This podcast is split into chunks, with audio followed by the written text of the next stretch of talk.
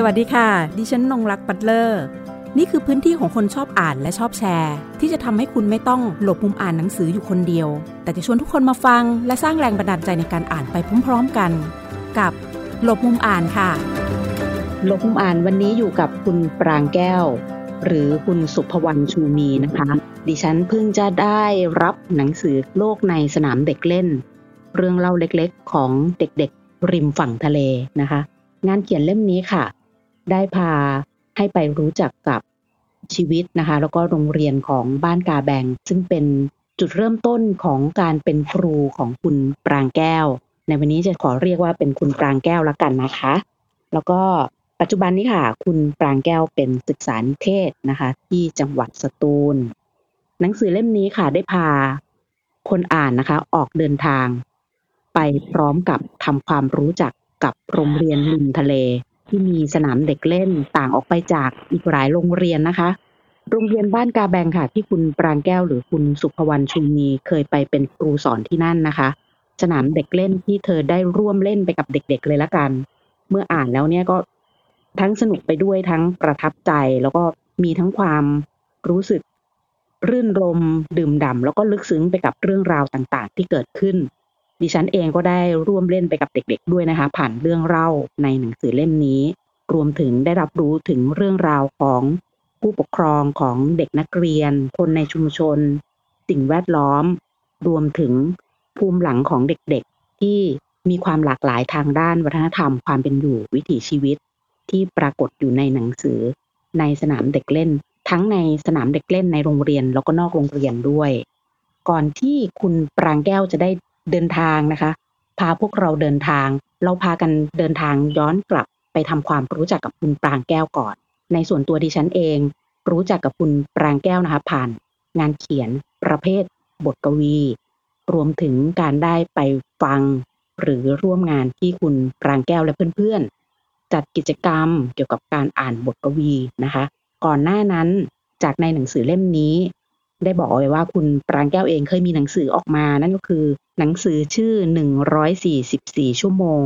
น่านกับการไล่ตามไอหมอกในวันแดดอุ่น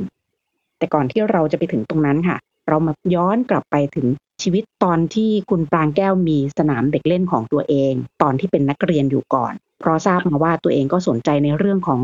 การอ่านแล้วก็การเขียนนะคะ ตั้งแต่เรียนอยู่ที่โรงเรียนหาดใหญ่วิทยาลัยค่ะ ก็ถือว่าดีใจมากเลยที่มีโอกาสได้มาเล่าเรื่องของโลกในสนามเด็กเล่น แล้วก็เหมือนกับที่มาที่ไปว่าเออทำไมเราจึงเลือกที่จะเป็นคุณครูภาษาอังกฤษที่สอนหนังสือ แล้วก็เขียนบทกวี หรือว่าเขียนงานหรือทำกิจกรรมต่างๆ ไปด้วยนะคะ จริงๆมันต้องย้อนไปตั้งแต่สมัยที่เรียนมัธยมค่ะ ก็คือเหมือนเราเป็นเด็กกิจกรรมมาโดยตลอดจะรู้สึกว่าถ้าแค่เข้าโรงเรียนอย่างเดียว แล้วไม่ได้มีกิจกรรมนอกห้องเรียนเลยนี่รู้สึกว่าการไปโรงเรียนมันไม่ค่อยมีความหมาย ในความรู้สึกของตัวเองอะนะคะ ก็ที่ยวเนี่ยค่ะวิทยาลัยเนี่ยก็จะมีตั้งชมรมกันค่ะ คือชมรมเนี่ยมันจะเหมือนแบบจะต้องมีการรวมตัวกัน แล้วก็ไปขออนุญาตอาจารย์ทำบันทึกข้อความรุ่นนี้อะเราก็ตั้งชมรมคนเขียนฝันขึ้นมาค่ะ ตอนนั้นก็มีการตั้งต้นกันแค่สามสี่คนเท่านั้นเองค่ะ โดยแบบก็มีอาจารย์ที่แบบเป็นอาจารย์สายกวีอยู่แล้วอีกก็จะแบบชวนกันมา เขียนมาอ่านมาอ่านหนังสือกันทุกตอนเย็นมาเขียนบทกวีต่อกัน แล้วก็หลังๆมาเนี่ยที่หาดใหญ่เขาก็จะมีพวก street art เราก็ไปทำแบบหนังสือทำมือค่ะรวมเล่มหนังสือทำมือถ่ายเอกสารอัดสำเนา แล้วก็ไปขายกันตาม street art หรือแบบในบางปีก็มีการแบบว่าชวนเด็กๆ คนอื่นๆในโรงเรียนเนี่ยมาทำเป็นค่ายวรรณกรรมค่ายกวี แล้วตอนนั้นนี่คือเรารู้สึกว่าเราเป็นแค่เด็กมัธยม แต่เรามีความต้องใช้คำว่าอาหังการต้องใช้คำนี้เลย ที่จะไปเชิญพี่ๆนักเขียนที่เป็นรุ่นรุ่นใหญ่ ๆ อย่างเชิญพี่ศักดิ์สิริมีสมสืบเนี่ยค่ะมามาค่ายที่เราจัดกันหรือว่าอาจจะเป็นพี่ๆกลุ่มคลื่นใหม่ในตอนนั้นก็เป็นพวกพี่กันติพี่ดวงแก้ว พี่รมนาหรือว่าพี่จอร์ดปรัชาทัศนานะคะ ก็คือหลาย ๆ ท่านที่จะมาช่วยพวกเราทำค่ายทีนี้ ตอนนั้นเนี่ยคือแม้ว่าจะเรียนศิลป์ฝรั่งเศส แม้ว่าจะอยากเป็นครู แต่ความอยากในเรื่องของงานวรรณกรรมนี่คือชัดมาก แต่เพียงแค่ว่าเราเราก็มานั่งตัดสินใจว่าเอ้ยถ้าเราจะเดินสายวรรณกรรมเพียวๆเนี่ย เราก็อาจจะไม่ได้ใช้ความสามารถอีกอย่างหนึ่งที่เรา แอบมีอยู่ในตัวก็คือเรื่องของแบบการสอนหรือว่าการใช้ภาษาอังกฤษ หรือเรื่องของการพัฒนาเด็กเนี้ยค่ะ ก็เลยกลายเป็นว่าสั่งสมเรื่องของการอ่านมาโดยตลอด เพื่อที่จะวันหนึ่งถ้าเกิดต้องเป็นครู จะได้เป็นครูที่แบบสอนเด็กด้วยมวลประสบการณ์ไม่ใช่แค่ตัวเนื้อหาในหลักสูตรเพียงอย่างเดียวค่ะ ตอนนั้นก็คือมีวิธีคิดประมาณนั้นค่ะ อะไรมันทำให้เรารู้สึกชอบการอ่านในตอนนั้น พอจะนึกออกไหมย้อนกลับไปว่าอืมเอ๊ะมันมันมีเรื่องหรือแรงบันดาลใจอะไรทำให้เรารู้สึกว่า เอ้ย ฉันต้องหยิบหนังสือขึ้นมาอ่านแล้วรู้สึกว่ามันนำทางเราไปในเรื่องอื่น ๆ ได้ด้วยค่ะ จริง ๆคำถามนี้ตอบยากมากเลย คือทำไมถึงชอบอ่านหนังสือ อาจจะว่าเอยู่ในแวดล้อมของผู้ใหญ่พ่อกับแม่ก็เป็นครูอะไรเงี้ยค่ะ ก็จะเต็มไปด้วยผู้ใหญ่คุณครูแล้วก็หนังสือ ทีนี้พอมีเวลาว่างก็ลองอ่าน แล้วพออ่านแล้วก็รู้สึกรู้สึกแล้วก็เห็นภาพเห็นตัวละครนู่นนี่ มันทำให้เรารู้สึกว่าเออการอ่านเนี่ยมือนเรามีเพื่อนมีโลกอีกใบหนึ่งประมาณเนี้ยค่ะ แต่สิ่งที่น่าจะเป็น turning point ที่ชัดเจนที่สุดในเรื่องของการอ่านก็น่าจะเป็นสมัยมัธยมต้นค่ะอายุ 14 ปีม .2 จำได้เลยว่าไปหาดใหญ่ ด้วยตัวเองครั้งแรกตอนนั้นอ่าเป็นเด็กบ้านอยู่สตูลเนาะก็นั่งรถบัสไปหาดใหญ่ แล้วก็ไปเจอหนังสือเล่มหนึ่งที่ไม่รู้จักคนเขียนหรอกแต่แบบปกมันโดนใจมากชื่อหนังสือว่าบันทึกจากหุบเขาฝนโปรยไพรของกนกพงศ์สงสมพันธุ์ค่ะ ซึ่งตอนนั้นไม่ได้รู้จักว่ากนกพงศ์เนี่ยคือซีไรต์นะคือใครไม่รู้เลยซื้อเพราะปกปกสีขาวแล้วก็เป็นเหมือนภาพสเก็ตเล็กๆอะค่ะ ก็ซื้อกลับมาปั๊บอ่านจบในคืนนั้นอ่านจนประมาณตีสองตีสามแล้วก็มีความรู้สึกบางอย่างฟูอยู่ในใจว่านี่แหละ คือวิถีที่เรารู้สึก แสวงหามานาน คือลักษณะถ้อยคำหรือว่าเรื่องราวหรือปรากฏการณ์ต่างๆ ที่มันอยู่ในแต่ละหน้าหนังสือของหนังสือเล่มนั้นนั่นคือคำตอบที่เราหามาตลอดว่า เรามีความชอบในอะไรสักอย่างแต่เราเรียกความรู้สึกนั้นไม่ถูกเรียกภาวะ หรือเรียกปรากฏการณ์นั้นไม่ถูก แต่พออ่านบันทึกจากขุบเขาฝนโปรยพรจบในคืนนั้นคือได้คำตอบชัดเลยค่ะว่า เราชอบในในเวของงานเขียนลักษณะนี้ ชอบในวิถีหรือว่าวิธีคิด ของของนักเขียนที่เป็นสไตล์นี้ค่ะ ก็เลยแบบหลังจากนั้นมาก็ขยายการอ่านออกไปให้ให้กว้างขวางแล้วก็หลากหลายมากขึ้นค่ะ ก็เลยถือว่าน่าจะเป็นจุดเริ่มต้นจากหนังสือเล่มนั้นแหละค่ะกระดกพงศ์สมสมพันธ์บันทึกจากขุบเขาฝนโปรยไพรค่ะ ค่ะ หนังสือและการอ่านนะคะ เมื่อสักครู่คุณปางแก้วก็บอกไปแล้วว่า เป็นโลกอีกใบของเธอเลย นี่นะคะ ก็เกิดใช่ก็เกิดมีการครบซ้อนเกิดขึ้นในชีวิตแล้วนะคะ ตั้งแต่ถึง14ปีใช่ครบซ้อนกับการอ่านแล้วก็หนังสือของเธอเองค่ะ จนกระทั่งมาเข้าสู่ในระดับมหาวิทยาลัย ไม่ได้ถูกทอดทิ้งไปเลยในเรื่องของการอ่านแล้วก็หนังสือ พอเข้าระดับมหาวิทยาลัยก็มีการทำค่ายกับเพื่อนๆ มีกลุ่มต่างๆ เกิดขึ้นขณะเดียวกัน ก็เรียนไปพร้อมกันควบคู่นะคะ ในระดับปริญญาตรีถึงสองมหาลัยด้วยกันค่ะ ก็ช่วงนั้นใช่ไหมคะช่วงที่เรียนที่ประสานมิตรเนี่ยก็คือถือว่าเป็นเป็นอาชีพหลักเป็นการเรียนหลักเพราะว่าเรียนครูเนาะห้องเรียนก็เข้า แต่เวลาส่วนใหญ่เนี่ยจะใช้ไปกับห้องชมรมอาสา ใช้ไปกับห้องสมุดชั้น 5 ชั้น 6 ซึ่งจะเป็นโซนวรรณกรรม กับโซนหนังสือสไตล์สังคมวิทยาประมาณนี้ค่ะ เป็นสองศาสตร์ที่เราสนใจ ก็อ่านหนังสือค่อนข้างเยอะ เพราะว่าห้องสมุดมันมีสารพัดหนังสือให้เราอ่านก็อ่านหนังสือทุกวันอ่านหนังสือเยอะมาก เยอะมากที่สุดเท่าที่ช่วงเวลาใดช่วงเวลาหนึ่งในชีวิตจะมีได้ค่ะอ่าแล้วก็บังเอิญว่าในชมรมอาสาเนี่ยก็มีน้องๆพี่ๆที่สนใจการอ่านการเขียน เราก็เลยชวนกันมาว่านอกเหนือจากการทำค่ายอาสาที่จะไปเรียนรู้ชีวิต กับชาวบ้านที่จะเป็นบนดอยหรือว่าชายแดนต่างๆ เนี่ย เราน่าจะลองตั้งกลุ่มตั้งชมรมขึ้นมาใหม่ เพื่อที่จะทำในสิ่งที่พวกเราชอบคือเราแค่รู้สึกว่าอยากเอาคนชอบอ่านหนังสือชอบเขียนหนังสือมารวมตัวกัน ก็เลยไปตั้งกลุ่มเพิ่มขึ้นมาเป็นกลุ่มเขียนข้าวอะเราก็เลย ใช้พื้นที่อีกที่นึงก็คือที่รามคำแหงบังเอิญว่าช่วงนั้นก็ไปเรียนรามไปด้วยเพราะว่ามันก็มีสาขาที่เราอยากเรียน แต่ว่ามันอาจจะไม่ตอบโจทย์ในในเรื่องของการทำงาน ก็คือเรื่องของสังคมวิทยามนุษยวิทยา แล้วก็วิชาโทพวกคติชนวิทยาพวกนี้ค่ะ ก็กลายเป็นว่าเราก็ไปเห็นพื้นที่ทำกิจกรรมที่รามคำแหงที่มันมีเสรีภาพมาก ๆ เราสามารถที่จะไปตั้งกลุ่มไปแบบปักป้ายเพื่อที่จะจับจองพื้นที่ แล้วก็ชัตเทิลให้เป็นพื้นที่ทำกิจกรรมของเรา ไปแจกใบปลิวหาคนเข้ากลุ่มแบบทำกันง่ายๆอะค่ะทำกันตามประษาตั้งทีมกันไม่กี่คน จนกระทั่งเราก็มีกลุ่มเขียนข้าวอ่าซึ่งมีสาขาทั้งที่รามคำแหงซึ่งเป็นสาขาหลักนะคะ แล้วก็มีที่ประสานมิตร แต่ว่ากลุ่มคนในกลุ่มเดียวกันอ่ากลุ่มหลักคือเป็นกลุ่มเดียวกัน แล้วก็หลังจากนั้นก็ยังคงทำกิจกรรมการอ่านการเขียน เช่นแบบชวนมีหนังสือที่ชอบก็เอามานั่งวิพากษ์กันคุยกันทำแมกกาซีนค่ะช่วงนั้นทำแมกกาซีนด้วยสนุกสนานมาก แต่ว่าก็คือมันไม่ได้เป็นเรื่องของกำไรคือเป็นความแบบ อยากทำอะก็ทำไปได้ประมาณสามฉบับอะค่ะ แล้วก็ทำพวกหนังสือทำมือรวมเล่มช่วยๆกันอย่างเงี้ยค่ะ แล้วก็มีจัดลานกวีดนตรีหนุ่มสาว ซึ่งถือว่าน่าจะเป็นจุดเริ่มต้นของสายงานที่จะเป็น performance กวีที่เราทำมาเรื่อยๆ จนกระทั่งไปโผล่ที่สถาบันปรีดี แล้วก็ไปโผล่ที่หอศิลป์ในช่วงปีหลังๆนั่นแหละค่ะ พอไปเป็นครูนะคะ สิ่งต่างๆที่เราเก็บเล็กผสมน้อยทีนี้ เราระเบิดระเบิดการใช้กับมันยังไงบ้าง เมื่อเรา เลือกแล้วแหละที่เราจะต้องไปเป็นครูอืมแล้วก็เลือกด้วยที่จะเป็นครูสอนในระดับประถมศึกษาค่ะ และโดยเฉพาะอย่างยิ่งในจังหวัดสตูลเอง จะมีความหลากหลาย แล้วก็จะมีส่วนใหญ่เป็นชาวมุสลิมนะคะ และโรงเรียนที่เลือกด้วยแทบร้อยเปอร์เซ็นต์เลยค่ะที่โรงเรียน พอเราต้องไปอยู่ตรงนั้นเราต้องปรับอะไรบ้าง ประสบการณ์ที่ผ่านมาของเรานำไปปรับใช้อย่างไร ก็ถ้า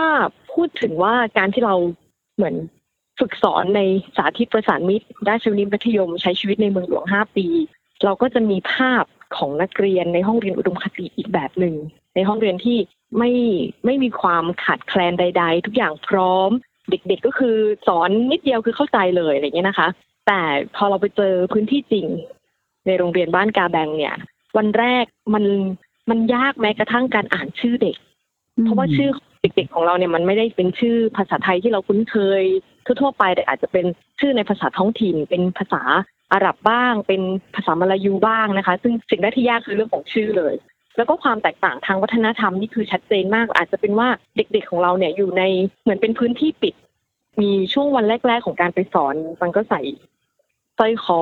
ห้อยห้อยพระเนาะอืมแล้วเด็กปหนึ่งก็ถามว่าคุณครูคะหนูอะจะถูกตัวคุณครูได้ไหม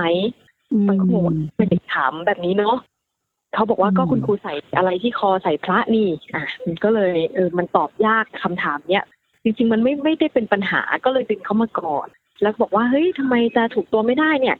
ครูก่อนลูกยังได้เลยอ่าแล้วหลังจากนั้นมามันก็จะมีอีกหลาย ๆ เหตุการณ์ที่เราจะต้องเขาเรียกว่าเหมือนเชื่อมความแตกต่างทางศาสนาให้ให้เด็กเขาเห็นภาพว่าบนโลกใบเนี้ยมันไม่ได้มีแค่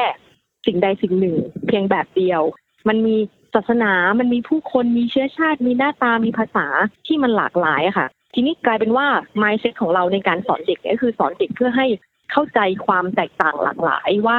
ในความแตกต่างหลากหลายเนี่ย มันไม่มีสิ่งใดผิดสิ่งใดถูกนะ มันแค่ไม่เหมือนกัน ซึ่งมันก็จะแทรกอยู่ในหลาย ๆ วิธีคิดในในการสอนที่ปรากฏอยู่ในหนังสือโลกในสนามเด็กเล่นนะคะ ตรงนั้นก็คือเป็นจุดหนึ่ง แล้วก็อีกอย่างหนึ่งที่ที่มองว่าในการเป็นครูของตัวเองที่ที่เรียกว่า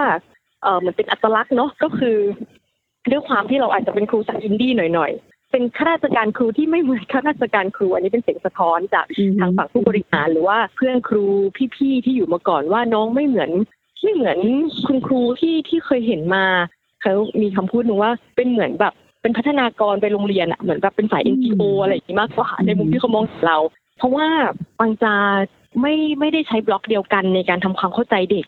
แล้วก็ไม่ได้ใช้สูตรสำเร็จในการที่จะสื่อสารกับเด็ก โอเคแหละเราเห็นอยู่ว่าเขาอาจจะทำสิ่งที่มันไม่ถูกต้อง แต่วิธีการที่จะฟอสเขาไม่ใช่การตีหรือการลงโทษหรือการดุด่ามแต่อาจจะเป็นการสื่อสารกันก่อนนู่นนี่ ซึ่งวิธีการลักษณะนี้ค่ะ ต้องยอมรับอย่างหนึงว่าคุณครูของเราเนี่ยอาจจะไม่ได้นำมาใช้กันอย่างทั่วถึงก็คือ ก็คือครูกับเด็กเนี่ย ยังคงแยกสถานะกันว่าฉันครูเธอเด็ก ดังนั้นเนี่ยความถูกต้องก็จะอยู่ทางฝั่งคุณครู โอกาสผิดพลาดก็จะอยู่ทางฝั่งนักเรียน ซึ่งตรงนี้มันกลายเป็นแกลบหนึ่งที่ทำให้การจัดการศึกษาของเราเนี่ยมันมันค่อนข้างยากลำบาก เพราะว่าคุณครูตั้งตนเป็นเจ้าของความรู้ ตั้งตนเป็นเจ้าของความถูกต้อง ทั้งที่ในความเป็นจริงค่ะพี่หลาย ๆ อย่างอะเราเรียนรู้จากเด็ก มันไม่มีชุดความรู้หรือว่าชุดความคิดใดที่สำเร็จรูปหรือว่าถูกต้องที่สุดอายกตัวอย่างว่า มีวันหนึ่งเราต้องไปแข่งกีฬาสีกันต่างโรงเรียน ซึ่งอีกโรงเนี่ยอยู่ในพื้นที่เราจะต้องนั่งเรือ เรียกว่าเรือหัวโทงนะคะ ภาษาใต้คือเรือหัวโทงนั่งข้ามไป แล้วก็ก็มันจะต้อง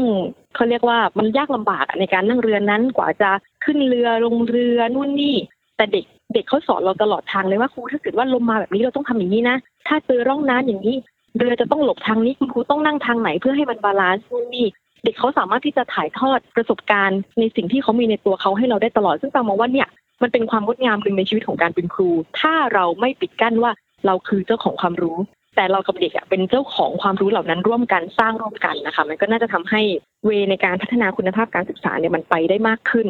กว่าที่เป็นอยู่ในทุกวันนี้ค่ะ สำหรับในเรื่องเล่าเล็กๆ ของเด็กๆริมฝั่งทะเลในหนังสือโลกในสนามเด็กเล่น มีเรื่องเล่าทั้งหมด 41 เรื่องด้วยกัน ที่คุณปรางแก้วได้เขียนถ่ายทอดเอาไว้นะคะ ที่ได้เขียนไว้ในคำนำก็จะบอกว่าเป็นการเขียนบันทึกเรื่องราวเอาไว้ในเกือบจะทุกเดือนอย่างสม่ำเสมอ ดังนั้นเนี่ยที่มาของการเกิดขึ้นของงานเขียนเล่มนี้ทำไมเราถึงคิดว่าเออพอเรากลับ ย้อนกลับไปอ่านนะคะ ตัวต้นฉบับเดิมๆที่เราเขียนบันทึกเอาไว้ต่างๆแล้วเนี่ยเราถึงอยากจะจัดพิมพ์ออกมา กับสองก็คือ มีวิธีการที่จะคัดเลือกเรื่องเล่าต่างๆ อย่างไร ก็สำหรับแต่ละเรื่องที่ปรากฏอยู่ในหนังสือโลกในสนามเด็กเล่นนะคะ ก็คือจะเขียนจากประสบการณ์ที่เราเจอในแต่ละวันแล้วเรารู้สึกว่าเราเลิกคิดถึงเรื่องเหล่านั้นไม่ได้แม้จะกลับมาถึงบ้านแล้ว ยังคงเห็นภาพของเหตุการณ์เหล่านั้นซ้ำๆในระหว่างที่กำลังนั่งรถบัสกลับมาที่บ้านในตัวเมือง แล้วรู้สึกว่าให้มันเป็นเรื่องที่ต้องเขียนจริง ๆ การเลือกที่จะเขียนเรื่องอะไรนี่คือไม่มีเหตุผลเลยนะคะ เป็นความรู้สึกว่าเรื่องนี้มันยังอยู่ในใจ มันต้องเขียนมันอยากเขียนถึงคนนี้ เป็นความประทับใจหรือบางทีก็อาจจะเป็นการเขียนเพื่อให้เราได้มองเห็นตัวเองชัดขึ้นด้วยค่ะเพราะเหมือนบางครั้งด้วยความที่เราก็ยังเป็นครูใหม่ในช่วงปีแรกๆเนี่ยมันก็อาจจะมีอะไรบางอย่างที่เรา ทำไปแล้ว แต่มันมันไม่ใช่เด็กเขามีแววตาอะไรบางอย่างที่ทำให้เรารู้สึกว่าเฮ้ยฉันอาจจะทำอะไรผิดพลาดไปก็ก็จะมีการเขียนถึงค่ะ แล้วก็หลาย ๆ เรื่องก็คือจะเน้นไปที่โฟกัสที่ตัวเด็กตัวพฤติกรรมของของเด็กที่เราเห็นนะคะ ว่าเขาแสดงออกออกมาแบบนี้ แต่ว่าแบ็กกราวที่เกิดขึ้น ต่อการแสดงออกแต่ละอย่างเนี่ยมันคืออะไร แล้วก็เราก็จะพยายามเชื่อมโยง คือคือเหมือนจะมีหลักคิดหนึ่งว่า เวลาที่อยู่กับเด็กเนี่ย จะต้องไม่ไม่ไม่ตัดสินเขาโดยทันที แต่ว่าต้องทำความรู้จักเขาก่อนว่า มันเพราะอะไรเขาถึงแสดงพฤติกรรมเช่นนั้น ซึ่งมันก็กลายเป็นว่าอยู่ในการเขียนในในแต่ละเรื่องแต่ละบทนะคะ ส่วนว่าจำนวนการเขียนเนี่ยปกติ คือคือไม่ไม่สามารถกำหนดจำนวนได้แล้ว แต่ว่าเดือนนั้นเนี่ยมันเจอเหตุการณ์ที่มันใช่มากน้อยแค่ไหน เจอเหตุการณ์ที่แบบมันประทับใจ หรือทำให้เราน้ำตาซึมได้มากน้อยแค่ไหน ซึ่งส่วนใหญ่ก็จะเป็น เป็นภาพของความประทับใจอะไรอย่างเช่นมีตอนหนึ่งที่ชอบมากเลยแบบน้ำตาไหลจะต้องเขียนถึงก็คือ เรื่องของหัวใจของรอยาค่ะ เรื่องนี้คือเรื่องที่ประทับในใจมากเลย แบบเป็นวันที่เราเรียนกันเรื่องของชีวิตต่างๆนะคะ ขนมของหวานนู่นนี่นั่น อ่า แล้วก็โชว์ภาพให้เด็กดูแล้วเด็กเขาก็ตื่นตาตื่นใจกับภาพของหวานอะก็เลยคิดว่าเดี๋ยวสัปดาห์หน้าจะต้องเอาขนมมาให้เด็กกินก็ไปซื้อคัพเค้กมา แล้วเด็กชายรอยาเป็นเด็กผู้ชายเพียงคนเดียวในห้องที่ไม่ยอมกินขนมชิ้นนั้นนะคะถือไว้ ถือไว้แล้วก็ถามว่าทำไมไม่กิน จะเอาไปฝากน้องครับอืมในขณะที่เด็กคนอื่นเขาก็กินกันไปอย่างอิ่มหนำสำราญอเด็ดอร่อยแต่รอยานั่งมองขนมในมือแล้วก็ตั้งใจว่าเดี๋ยวผมจะเอากลับไปฝากน้องไม่ยอมกิน ก็คือมันเป็นความจริงที่เกิดขึ้นแล้วมันก็ประทับใจมันงดงามมันอธิบายไม่ได้มันอาจจะดูโรแมนติกนะคะ แต่ว่าคือถ้ามองในมุมโรแมนติกมันก็โรแมนติก ถ้ามองในมุมโครงสร้างมันก็คือความไม่เท่าเทียมกัน ความไม่มีของเด็กบางคน หรือความมีจนล้นของเด็กในบางพื้นที่อะค่ะ ก็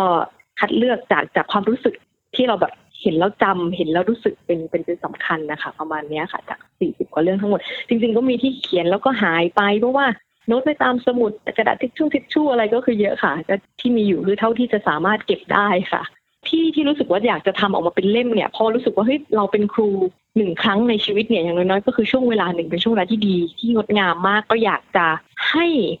คุณครูคนอื่น ๆ ทั้งที่จะแบบเป็นครูใหม่ ๆ หรือว่าเป็นครูที่ อาจจะเกษียณอายุราชการไปแล้ว หรือเป็นผู้บริหารเนี่ยได้ ได้นึกย้อน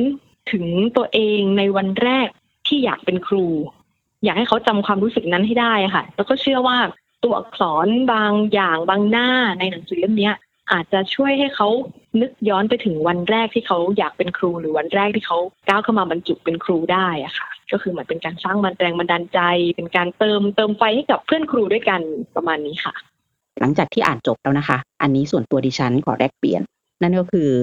มันเป็นเรื่องเล่าที่ดูธรรมดาก็จริง แต่ในระหว่างเส้นบรรทัดของเรื่องเล่าที่ได้เดินทางไปกับทุกเรื่องในเล่มนี้นะคะ สิ่งที่เห็น นั่นก็คือได้เห็นปัญหาเชิงโครงสร้าง ตรงนี้คุณปรางแก้วเองมีมีความเห็นอย่างไรบ้างในฐานะซึ่งเป็นศึกษานิเทศที่จังหวัดสตูลด้วยค่ะ หลังจากที่เราได้เข้าไปในอยู่ในพื้นที่และใช้ชีวิตการเป็นครูตั้งแต่ปี 2555 ถึง 2561 ถ้าในมุมตรงนี้ในความเป็นศึกษานิเทศก์ที่ต้องดูแล โรงเรียนมีความเป็นเป็นนักวิชาการอย่างนี้แล้วกันเนาะเราเราก็ต้องมองด้วยสายตาข้างหนึ่งที่ based on หลักสูตรแกนกลาง based on นโยบายกระทรวงศึกษาธิการ หรือว่าจุดเน้นในแต่ละปีที่สอดคล้องกับแผนยุทธศาสตร์ชาติแต่ว่าในในดวงตาอีกข้างหนึ่งอะค่ะ เวลาที่มอง มันก็จะพยายามมองให้เห็นถึงเนื้อตัวของของตัวเด็กของความเป็นเด็ก วิถีที่แท้จริงของความเป็นครู เพื่อที่ว่าเวลาที่เราลงไปนิเทศ หรือว่าลงไปขับเคลื่อนการศึกษาเนี่ย มันจะได้ไม่เป็นแบบบล็อก จะได้ไม่เป็นแบบแข็งๆที่เป็นแต่ละบรรทัดหนึ่งสองสามสี่ห้าทำตามแพทเทิร์นดีนะ ก็จะไปด้วยความเข้าใจอะค่ะ ก็คืออย่างหนึ่งแหละเราปฏิเสธนโยบายไม่ได้ อันนี้ในฐานะของศึกษานิเทศเนาะเราปฏิเสธนโยบายไม่ได้ เราปฏิเสธการสอบการวัดผลต่างๆ ไม่ได้อืมเพียงแต่ว่า ในสิ่งที่เรายืนอยู่ตรงนี้เนี่ยในเมื่อเรามองเห็นเรามีวิธีคิดอีกมุมหนึ่งเราก็จะพยายามหาทางช่วยเหลือคุณครูว่า แล้วทำอย่างไรล่ะ ให้เด็กของเราเนี่ยได้เรียนรู้อย่างมีความสุข แล้วก็ตรงตามความต้องการของตัวเองมากที่สุด ก็เหมือนทุกวันนี้เวลาลงไปนิเทศก็จะจับพวกเรื่องของ active learning เข้ามา เรื่องของการจัดการเรียนรู้ที่เน้นผู้เรียนเป็นสำคัญเข้ามา เพื่อที่ทำให้เราแบบ